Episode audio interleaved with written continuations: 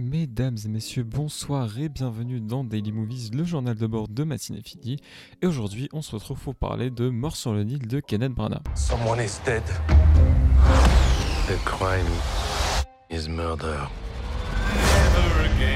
The murderer is one of you. Were you aware of any grudges? Madame is used to getting what she wants. I don't feel safe here. Don't feel safe with any of.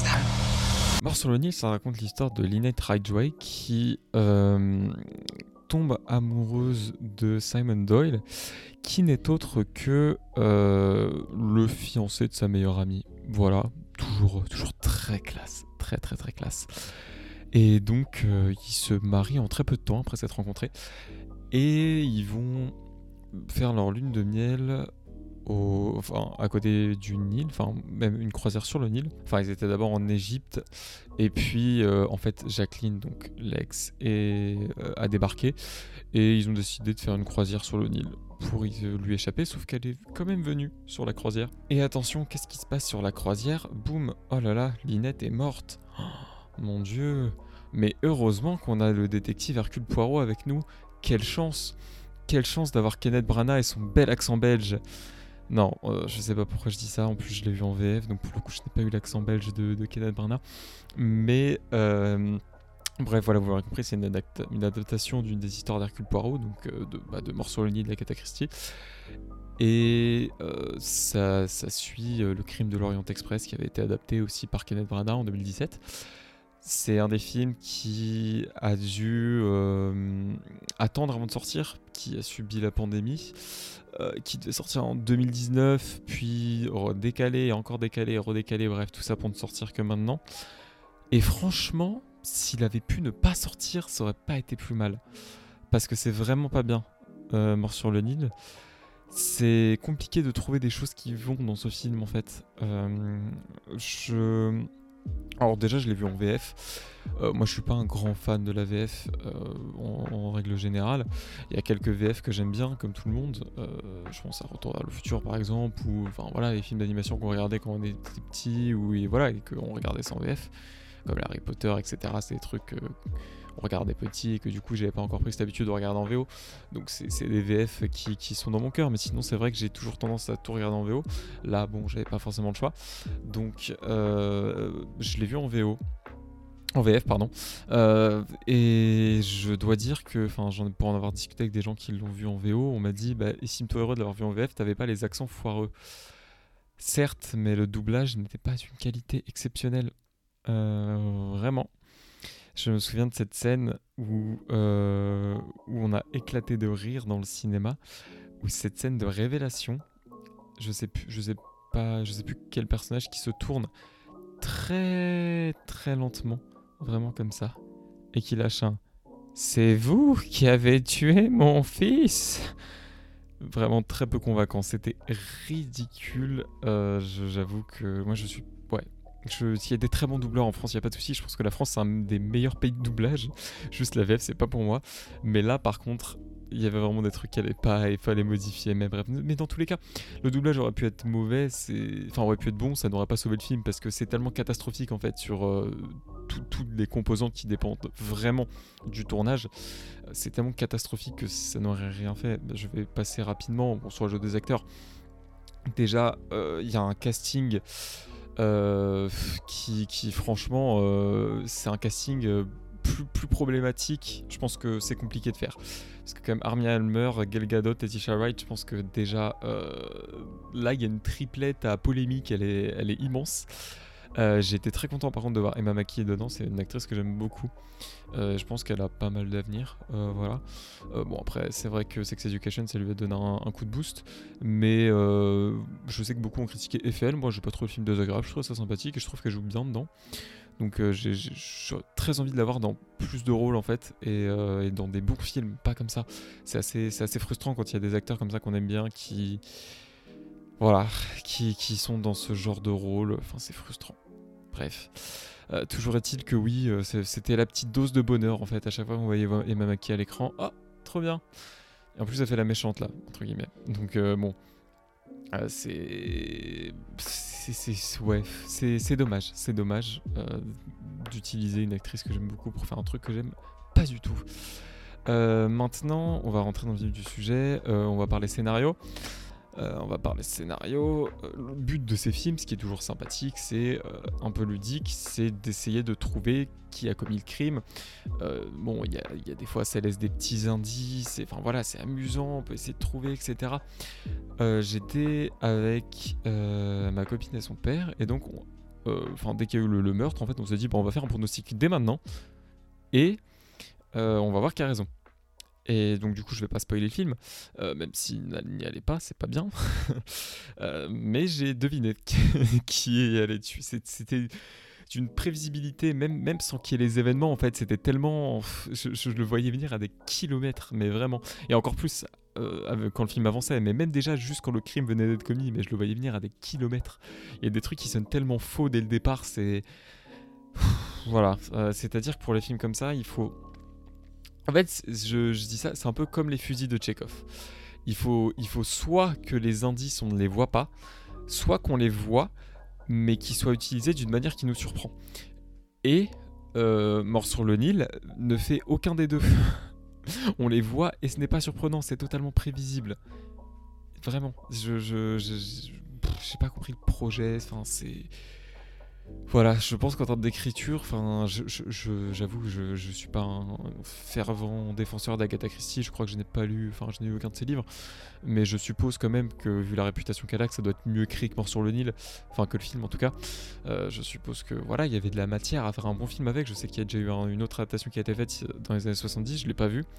Mais euh, enfin voilà, je pense qu'il y a quand même matière à faire un bon scénario avec ça. Et, c'est un échec, mais cuisant. Mais vraiment, c'est. En termes de scénario, scénaristiquement, je ne sauve rien. Je ne sauve vraiment rien. Enfin bref, c'est prévisible. C'est. Voilà, j'ai un d'autre à dire. Puis les, révélations. Euh, c'est trop faible, il n'y a pas d'impact. Enfin voilà, c'est trop c'est faible, c'est faible, c'est faible, comme, comme la mise en scène d'ailleurs, qui, est faible. Euh, c'est pas bien géré, ce, cette espèce de huis clos sur un bateau. Il n'y a, pas d'atmosphère, il n'y a pas d'ambiance, c'est pas pesant en fait, on, on ressent pas d'enjeu à aucun moment dans le film, on ressent de l'enjeu en fait. Et c'est problématique pour un, pour un film euh, à énigme quoi. Pour un film où on est censé justement se dire putain qui l'a fait, ah mais il y a des indices sur lui, ah peut-être lui, peut-être machin, oh il s'est passé ça. Et en fait quand les événements arrivent dans le film c'est vraiment de l'apathie, on en a rien à foutre. C'est assez terrible comme constat à faire mais enfin c'est quand même problématique. C'est quand même problématique que pour un film comme ça, Ken Branagh réussisse à créer aucun enjeu. Voilà, très clairement. Ensuite, je vais parler de, la chose la plus catastrophique dans ce film, selon moi, euh, qui se trouve être les effets visuels. Et on va venir sur un point un peu plus large euh, après ça. Mais bref, qui se trouve être les effets visuels du film. Parce que j'ai été voir sur IMDB, euh, IMDB dit que ça a été un budget d'environ 120 millions de dollars pour ces effets spéciaux-là, je pense que on n'a jamais aussi mal utilisé 120 millions de dollars, sincèrement. Je veux dire, on, arrive à distinguer les fonds verts. Je veux dire, il y a des fonds verts sur YouTube qui sont mieux foutus. De, de, youtubeurs genre euh, communs français qui sont mieux foutus que les fonds verts de Mort sur le Nil. On voit les fonds verts. C'est pas une putain de blague, on arrive à les deviner mais très largement. Et, vraiment, il y a des séquences qui sont faites entièrement en images de synthèse où j'avais l'impression de voir une mauvaise cinématique de jeu vidéo. Et je sais de quoi je parle. et vraiment, c'était, mais vraiment, une contemplation, mais dans le mauvais sens du terme. On contemple, mais de la laideur en fait. C'est, vraiment, c'est impressionnant tellement c'est laid. Franchement, je sais pas comment on peut faire aussi moche avec un aussi gros budget. Je trouve ça fou. Je trouve ça vraiment fou de, de faire aussi laid avec un budget comme ça, quoi. Et, pourtant, putain, mais Dieu sait qu'on peut faire des trucs formidables avec pas beaucoup, hein. Je veux dire, faut regarder l'univers qu'arrive à créer Bertrand Mandico dans Les Garçons Sauvages pour 2 millions, un budget à 2 millions d'euros, et je suppose un petit peu plus pour After Blue, mais putain, le budget qu'il arrive à créer quand même, ça doit pas excéder les 5 millions à mon avis.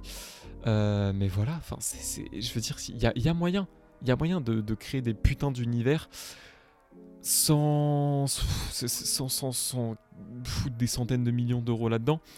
et sans foutre des images de synthèse à tout va.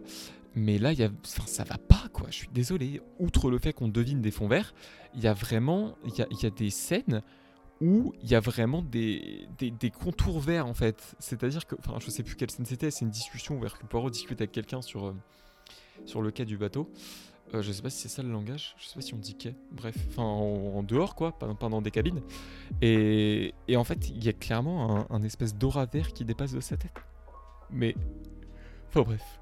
C'est incompréhensible. C'est incompréhensible qu'on laisse passer ça en fait euh, dans d'aussi grosses boîtes de prod. Alors je sais pas si quand le film a été produit, Disney avait déjà racheté la Fox, mais dans tous les cas, même si même si c'était sous Fox, euh, c'est pas possible quand on est une aussi grosse boîte de prod que la Fox ou Disney de laisser passer ça. Enfin, il y a personne qui s'est dit putain en regardant les rushs au bout d'un moment, merde, il y a un problème. C'est enfin en regardant les rushs. Bon, il y avait le, la post-prod, etc. Mais même en post-prod, il y a personne qui s'est dit putain, ça va pas. Ce qu'on vient de faire là, les effets visuels qu'on vient d'ajouter, ils vont pas. C'est terrifiant en fait de se dire que ils ont même pas. Enfin, je sais pas s'ils ont conscience que c'est dégueulasse, que ça rend pas bien et que c'est. J'en sais rien, j'en sais rien, je ne sais pas. Je ne sais pas s'ils si, en ont conscience, qu'ils ont fait de la merde, je sais pas si. J'en sais rien. J'essaie juste de comprendre comment, comment on en est arrivé là en fait. Et voilà, j'ai pas vu le crime de l'Orient Express, hein, je précise, donc je sais pas s'il si y a le même problème. Mais euh, on a dit plutôt du bien. Donc euh, c'est pour ça aussi que j'étais curieux de voir Mort sur le parce que c'est toujours bien. Enfin, les films à énigmes comme ça, les films un peu policiers, euh, thrillers, on doit trouver, enfin voilà, des indices, c'est toujours pas mal. Enfin, je trouve dans tous les cas, même, si c'est pas terrible, il y a toujours un intérêt à aller les voir.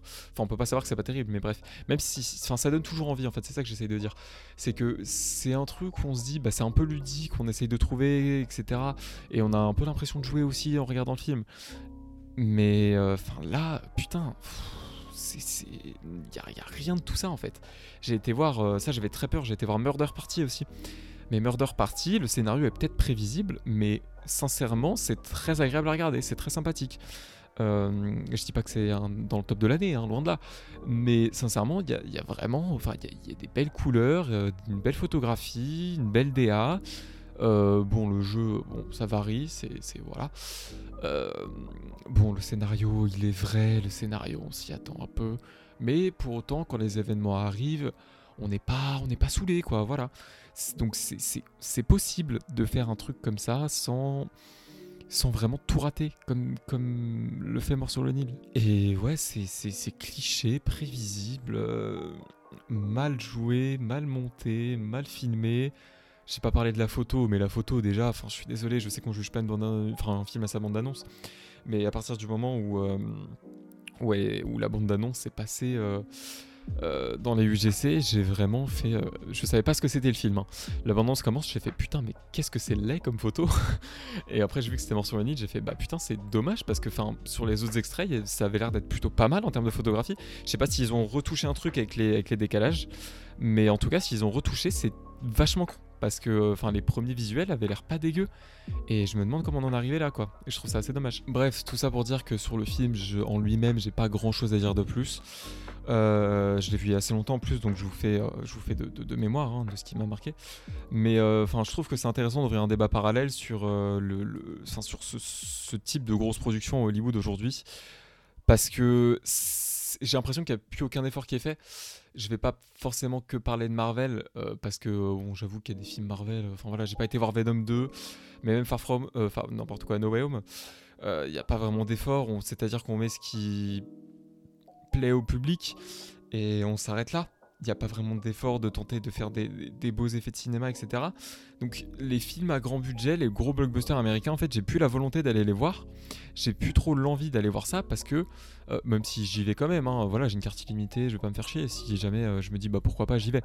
Mais euh, je, je, perds de plus en plus l'envie d'aller les voir parce que, justement, il n'y a pas cette notion de bah, on va être généreux en termes de cinéma.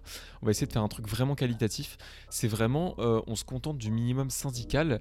Et de toute façon, dans tous les cas, on sait que ça va marcher parce que là, on est dans une franchise, donc le truc d'Hercule Poirot qui avait déjà marché avec euh, le crime de l'Orient Express.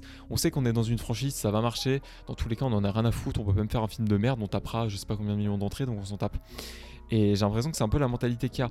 Et il y a quelques exceptions, heureusement. Euh, enfin, dernièrement, on peut citer Batman de Matt Reeves, qui, est évidemment une, des exceptions à ça. Évidemment, euh, Batman, enfin voilà, Batman, c'est super. C'est vraiment de, un, un blockbuster d'auteur, quoi.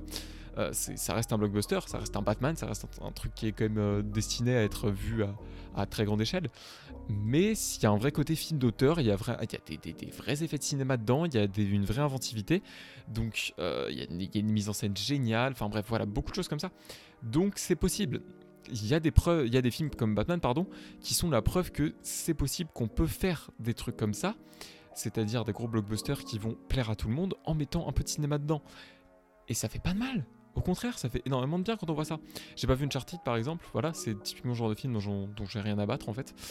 Euh, donc voilà, c'est clairement, enfin ça j'ai pas été.